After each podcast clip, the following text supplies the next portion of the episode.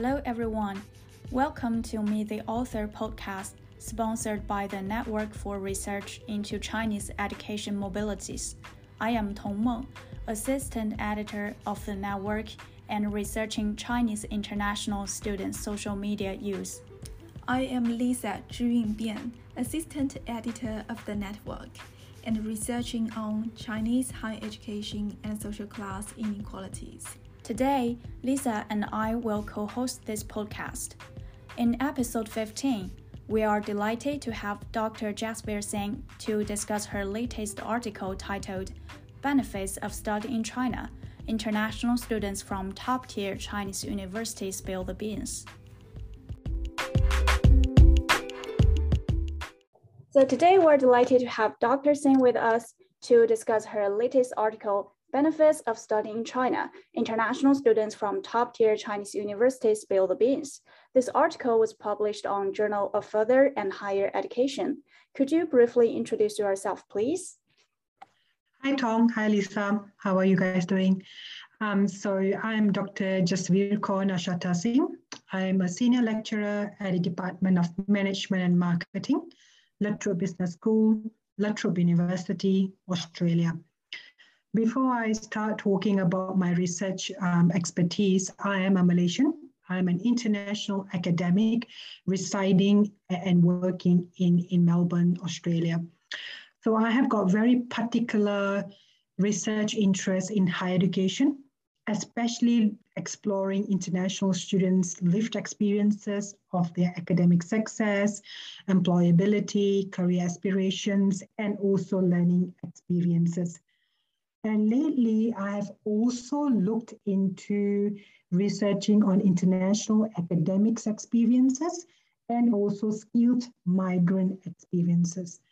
So, um, and I have um, published numerous articles and I have been presenting at national and international higher education conferences as well. Thank That's a little bit about me. Yeah, thank you for introduction. Uh, we are very happy that you can join us. So could you please tell us what motivated you to conduct this research on benefits of studying in China? All right, now before I go into talking about what motivated me into doing this research, at La Trobe, we used to have China Studies Research Center. Um, but it's because of COVID, I think they have taken the center out, if I'm not mistaken. So in that center, they provided grants for academic staff members to research uh, pertaining to China. And being an international academic, I was an international student before at La Trobe University. And I did my research, PhD research on exploring postgraduate international students' academic success. So it is important to understand the context that I'm coming from because of being an international student, looking at international student um, research, and reading a lot in, in international education literature. There's a bit of literature that I read coming from um, not coming from China, but looking at China as international education hub. Previously, China was the sending country, and now it is receiving country. So that really triggered me. I'm like, okay, that's very interesting landscape that, you know, how a sending country now can be a receiving country. And at that point of time in 2000, it started in 2018 so this, this research all started in 2018, but I was reading few articles which came out in 2017. I can't remember now which articles that I, that I read. Otherwise, I would have quoted them. Um, so, and then I saw that, okay, there is a, a gap in, in the literature, a gap in understanding how international students are changing their mindset from going to westernized countries such as Australia, Canada, US, the normal country, but now looking at, at a non-normal country like China. And I put in a grant um, and, I, and I said that I want to look into international students going to China. At that point of time, I didn't know where to go, what to do. But by reading the articles, I saw two, two names came up. One was Professor Hamish Coates. he was from University of Melbourne in, in Australia, and then he left for Tsinghua University in Beijing. And uh, I do not know him, but I just emailed him saying that, look, I really want to look into international students coming to China. And you happen to be at the International Education Institute at Tsinghua University. I said, I would love to come there and, and talk to international students there. And he said, yes, you can come. I'm like, okay, it's a big tick. Then I was reading a paper uh, written by a collaborator as well from Wuhan University. I didn't know these were the best universities in China. Do not get me that, oh, she must have known. I'm like, no, I do not know. And, and she wrote something on international education, uh, international students. Um, her, her name is Lee uh, from Wuhan University. So I contacted her. I said, Lee, um, I'm so and so. Would you be kind enough to sponsor me, to host me so that I can interview international students there? And she said yes. So it's a big tick. Then I applied for the grant. Then I received a, a, a, a lump sum money where I could go to China in 2018 pre-pandemic um, to Wuhan and also to Beijing. And that's how it all started. That's how it motivated me to, and every research I do is coming from my own question why? Why are why there is a different trend? And all of my research on international uh, students all come from my own question, problem statement, like why there is a trend of change here. So that's what actually motivated me. Um, first, getting the grant. Having, I know there's a research institute uh, on China study, um, and then looking at the collaborators saying yes, that I can go because I know you need to have guanxi going to China. You need to have that established relationship before I can even step into the institution and also interview students. I know it was very hard for me if I would have gone in alone. Um, and that one. And then the third thing, the most important thing is I saw the gap in the literature. And I saw that is a, um, a promising trend that international students are going to China. So yeah, that would my that would be my answer for that question. Thank you so much. It's really a fascinating story. And I think that's right questions and which can motivate us and can push us forward. Yeah, thank you so much. Um, so what are the key findings of this article? Are there any intriguing or surprising findings? Okay. Now in this look, when I go um, and research, I do not only look at one question, I look at several questions together. So from this project, I have dissected three papers. So this is one of the first papers that came out. By the time I wrote this paper, I knew there were papers out already on international students, uh, why are they coming to China? So I need to um, coin the paper in a very different way, looking at what are the benefits that they are there. So when I was um, looking into the findings, and I'm a qualitative researcher, by the way, I interview students, I interview my participants. I love talking to people, and, and I, I get more stories out of them. So when I was analyzing uh, thematically the, the, the, the findings, and I saw three main themes. Why are they going to um, China. So the first one is the benefit of studying in China is around employment prospects. Many students actually wish to stay in China upon graduation for employment purposes. International students are very confident that they will secure jobs in China as opposed to their home or third countries. Now we must understand who are these international students who are coming to these um, uh, prestigious um, universities in, in China. So I went to Tsinghua and I went to Wuhan University. So I noticed that there are many students coming from Asian region, Malaysia, Indonesia, Singapore. Uh, they're also coming from Southeast Asia region, Pakistan, Bangladesh, um, and uh, the Asian country will be Thailand, including Thailand as well.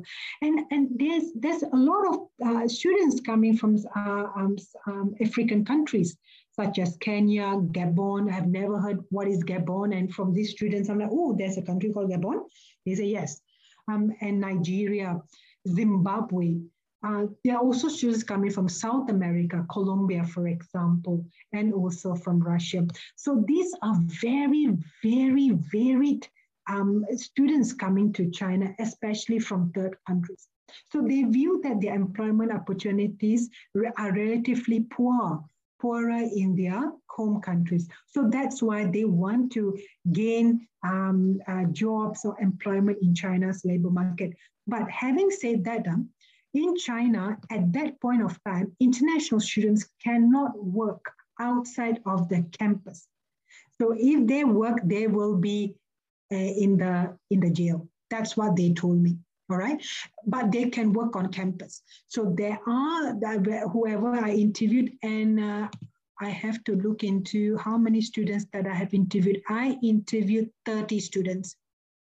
Uh, uh, 17 came from Wuhan, 13 came from Tsinghua University. Now, um, well, most, I wouldn't say most, I think about one third of them one fourth of them do work on campus, uh, on campus grounds uh, uh in the international office or uh, working uh, or voluntarily uh, in the campus itself. But they are having high hopes that they can uh, get jobs um, at, um, at, at uh, in, in China. And one more thing, in their courses, they have got this internship where they have to source the internships by themselves. So the, the, the either the international office or the career services are not helping them in sourcing um, internships. They have to do it on their own. So I think that gave them that confidence that, hey, if I can source the internship myself in the country, then I can get jobs in, in, in China as well. And, and for them, the growth of China's economy brings more job opportunities with higher salary packages, requires highly skilled migrants to support um, that economic growth. So that's where they saw that, ah, I can, you know, get jobs in, in China.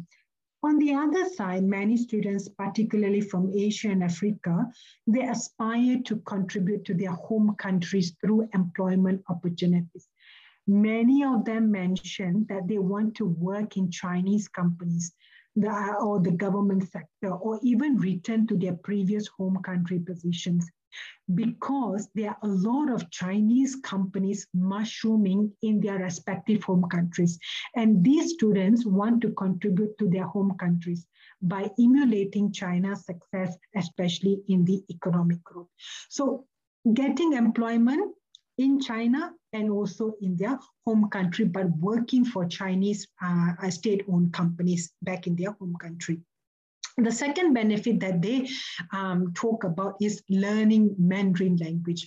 For them, Mandarin, learning Mandarin language is very important, especially for undergraduates who are interested in learning this language because most of the students that I have interviewed came from Asia, China, sorry, Asia, Europe, and South America.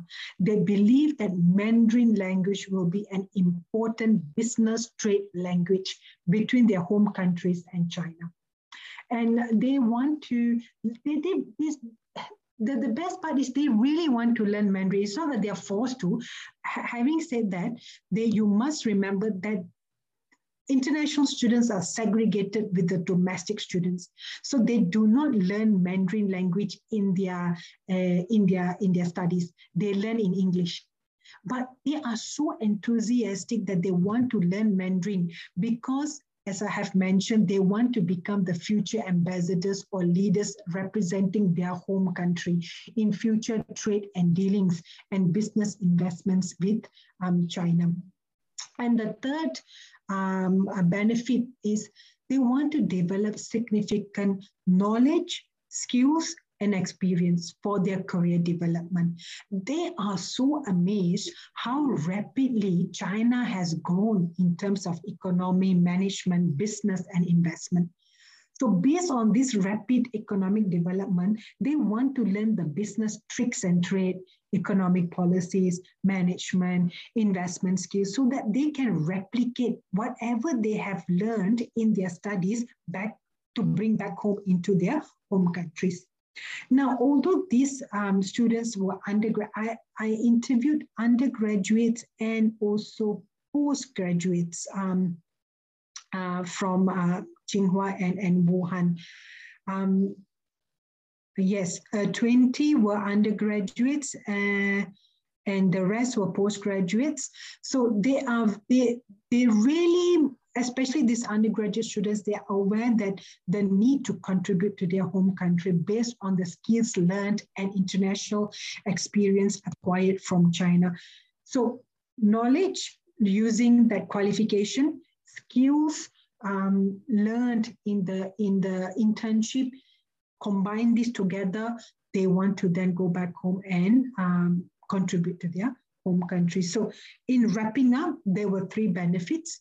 One is uh, learning the Mandarin language. Secondly, is uh, future uh, employment perspective perspective, and the third one is um, learning um, as much knowledge they can, the skills that they can, and the experience that they can. So these were the key findings of um, this paper.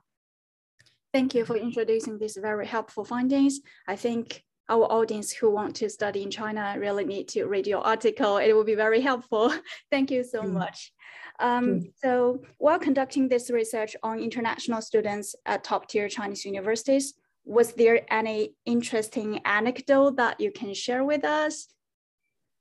Look, uh, I think I have interviewed, before going to China, I've interviewed students in Malaysia, in Australia, but I find that um, international students are going to China are very mature. They know what they want. And, and 20 of them out of 30 were undergraduates. They really know what they want. And if I compare to myself being an undergraduate student many, many moons ago, I'm like, I don't even know what I want. But I'm, I'm very, very surprised that they they chart their career from very early on, which I think it's it's it's a it's a very good thing that they, that they have thought about it, and and I think they have really thought why I want to go to China. Um, so that that also was a very surprising uh, finding for me. Uh, yes, they got scholarship to go to China. Um, yes, their parents are saying that you know go to China, it's it's a it's a booming country. But I think it was their own personal motivation as well that has led them to study in China. And when I was interviewing them in 2018, that time, you know, receiving China has been receiving a lot of international students. There are challenges. Um, despite these challenges of not getting support from the Chinese universities, especially into uh, assimilating them, especially into providing the career services, um, especially you know giving them an exposure. Like you know westernized countries universities are much more advanced i would say. But despite these challenges i'm still surprised that they are still you know very enthusiastic and, and one of them tell me, I cannot compete with Chinese students. They can read and read for 24 7. They don't go and play any sport. I cannot do that. I'm like, don't worry, you don't do that. You do whatever you are here for. You are an international student. Enjoy the campus living, enjoy the international experience.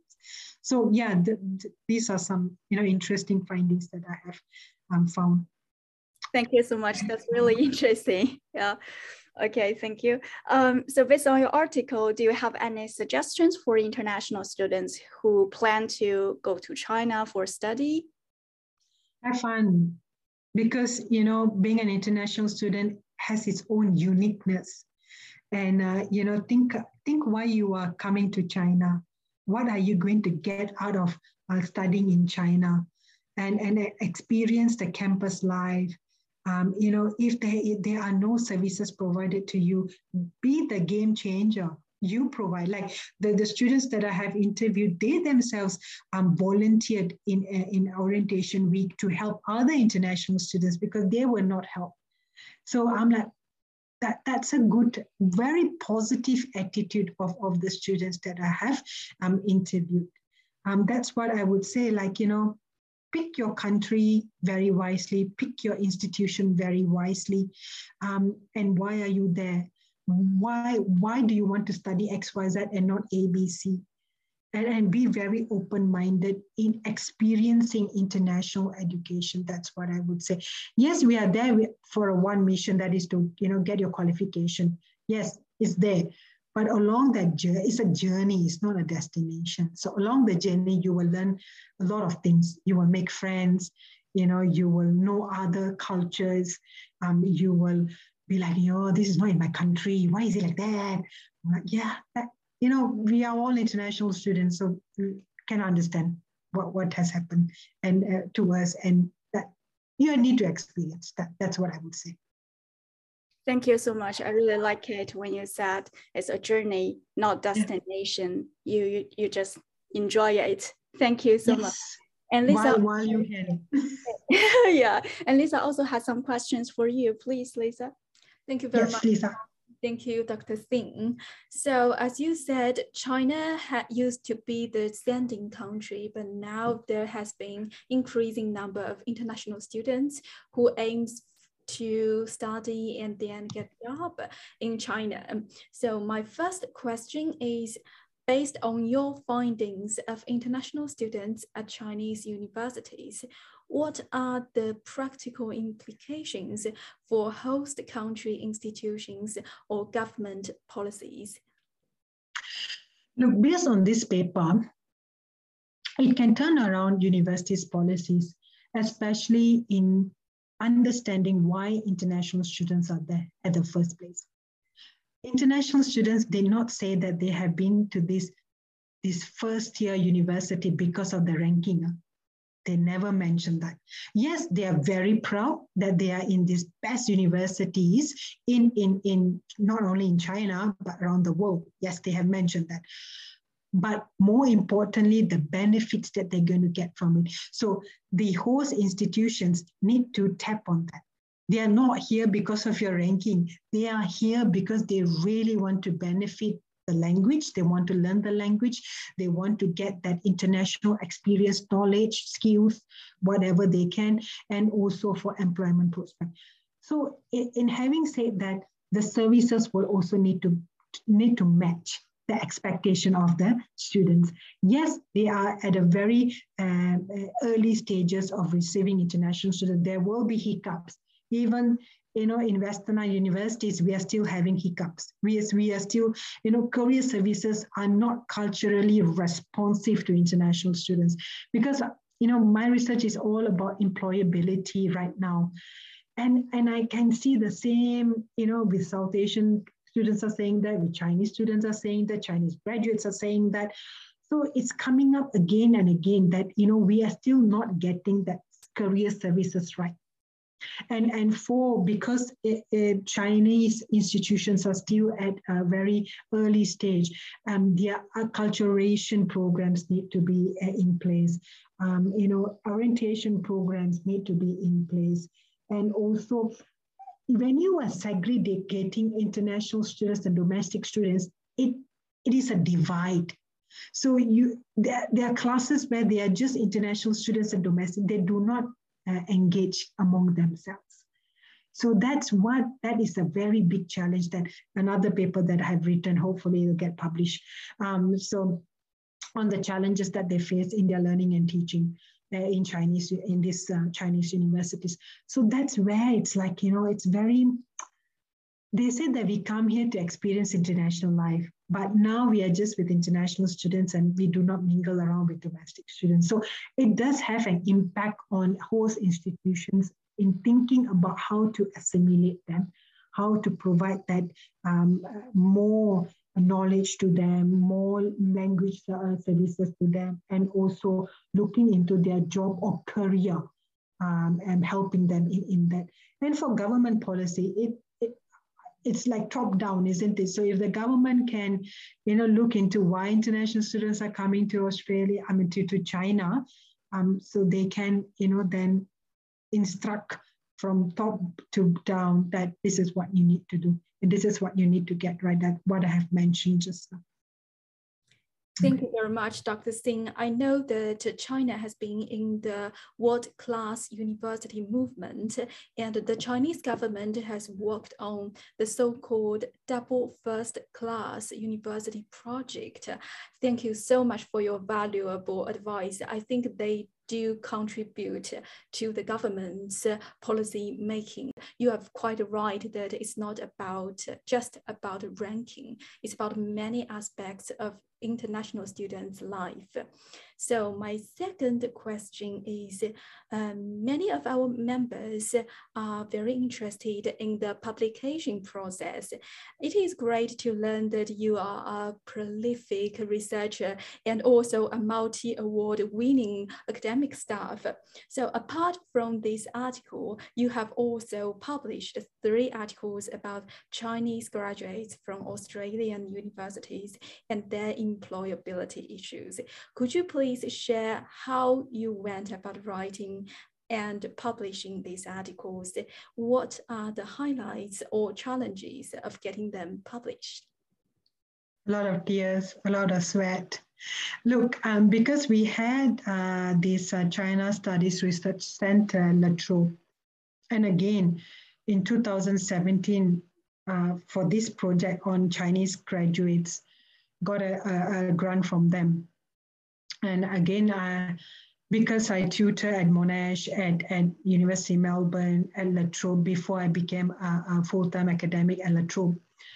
And I always ask this question to my students, and most of them were, were international Chinese students. I said, okay, what are your career plans? And they said, oh, you know, Australia is a land of opportunity. I really want to stay here. Fine. Every year I ask the same question. The last three, four years, I was getting very different answers. They say, no, we want to go back home to China. I'm like, huh? Why? And and and you know, I couldn't get a good answer from them. That's where then I started asking, I, I started applying for the grant and wanted to ask why Chinese graduates are going back home. And that's where the three articles came in. So the first article is talking about why did they repatriate? So there was a push and pull factor that push factor from Australia side is the employers are not employing them because they have got no English accent and because they have got no related work experience. The pull factor from China was because you know you have got that one child policy. I know it's abolished now. Uh, so um, their parents pressure that they a um, you know being very colleague uh, collectivistic uh, community where you are supposed to take care of your parents and your grandparents. In Malaysia, it's like that. So I totally understand. Um, so that's why they had to go back. And also, China is a booming um, economy. So the parents are influencing them, saying that, hey, you can get a job here as well. So that was my first article. Then the second article came about what are their challenges in getting employed in China. That's where we got to know that previous studies talked about, oh, when you go back to China with international qualification, you will have a lot of money, a lot of salary. No, it was not the case because over the years, the labor market has saturated. Um, a lot of domestic Chinese students are coming out, are graduating. A lot of international graduates, graduates are going back to China.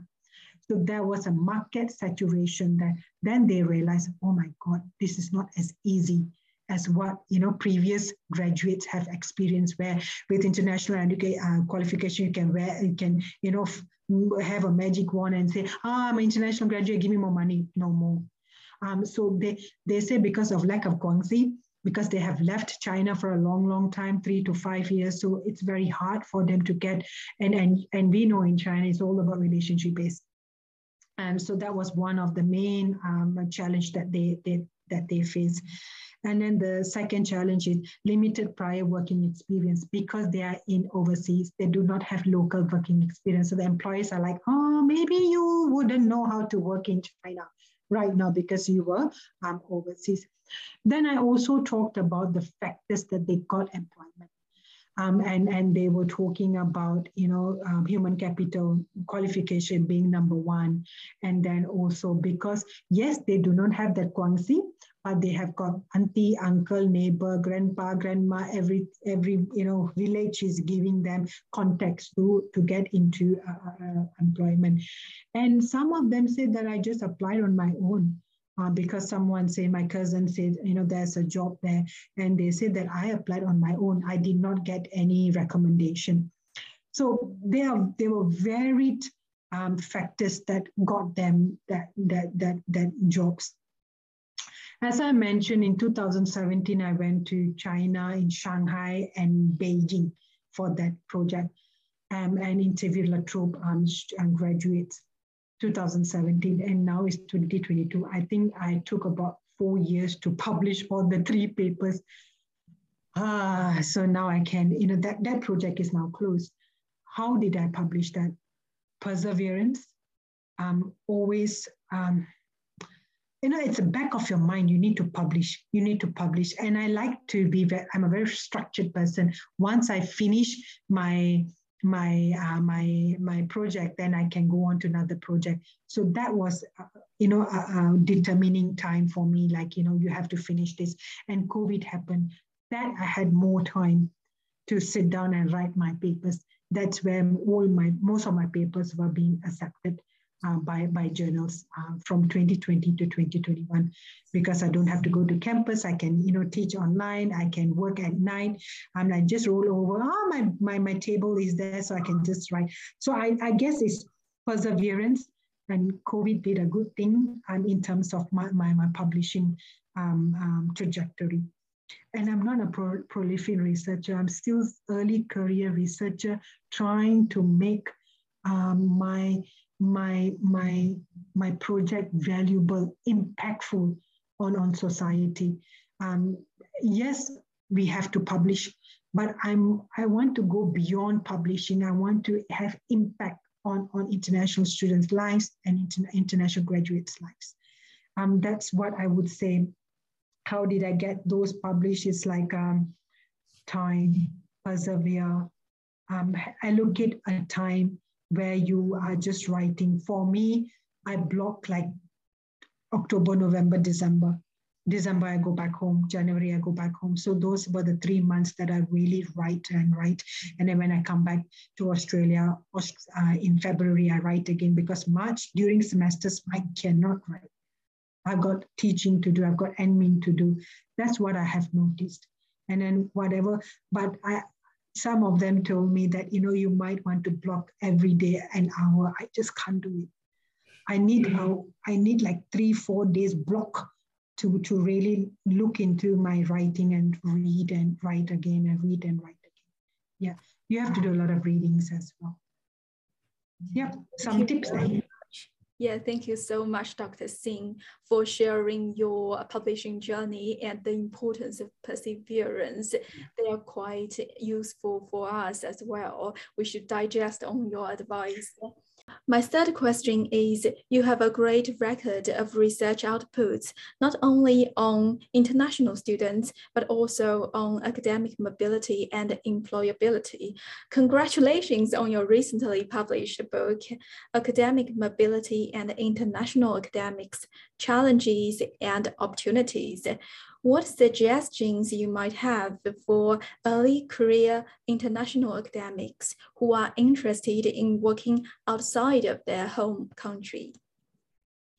Thank you so much um, for the wishes, um, Lisa. Um, this project actually took off in 2020, where I, I am an international academic and I, and I, I, I am an, an early career uh, researcher or academic. As an as an international academic, it is very hard uh, working in, in a country which is not your home country. You need to learn the context of it. Why I'm in Australia is because during my PhD, I got married to someone who is living in, in Australia, unfortunately. So I have to now stay in Australia.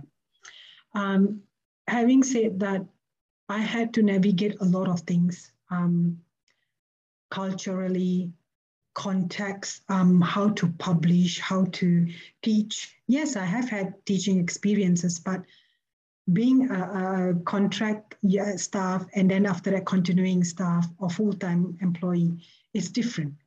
uh, pressure is there for you to publish, pressure is there for you to do well. But there's no one understanding your, your challenges because they are not from your country. They are not, they're, very, they're, they're, they're Australian. So they wouldn't understand what I, I was going through. There was no one to talk about how to apply for grant. I learned how to apply for grants from rubbish bin because I saw a grant application which was thrown in a rubbish bin and I picked it up and I'm like, oh, this is how you learn how to write grant. Okay, fine. So it that's where I started off. I finished my PhD in 2015 December. I started as a contract uh, lecturer in 2016 July. And in 2016 July, that's where that I found how to write grant, and there was no helping hand or there was no go-to person because my supervisors um, one of them left the university, the La Trobe University, and one of them died um, during my PhD. So I was very close to her. To her. Um, so I had no one, no mentor, nothing. It's all written in the book, in, in, in the book that you have mentioned. And one of the chapters is my chapter. So my advice would be if you want to work in an overseas institution, you need to first find out your network there. So it's all who you know. It's not what you know. So if you know, if you know there is someone at XYZ University, try to find out more. Um, how is the university like? How is the management like? Do they have support for ECRs? Um, what kind of support do they have? Uh, will I be uh, thriving or will I be just surviving in the context, in the very, very new context to me? That would be my first suggestion look into your network and ask a lot of questions where if you want to work outside of your um, country. And if you have a, another thing is you might want to do a short mobility program uh, to just you know experience. Um, there is one chapter on short mobility in, in the book uh, by Jun Song uh, Jisun Jisun from Hong Kong University.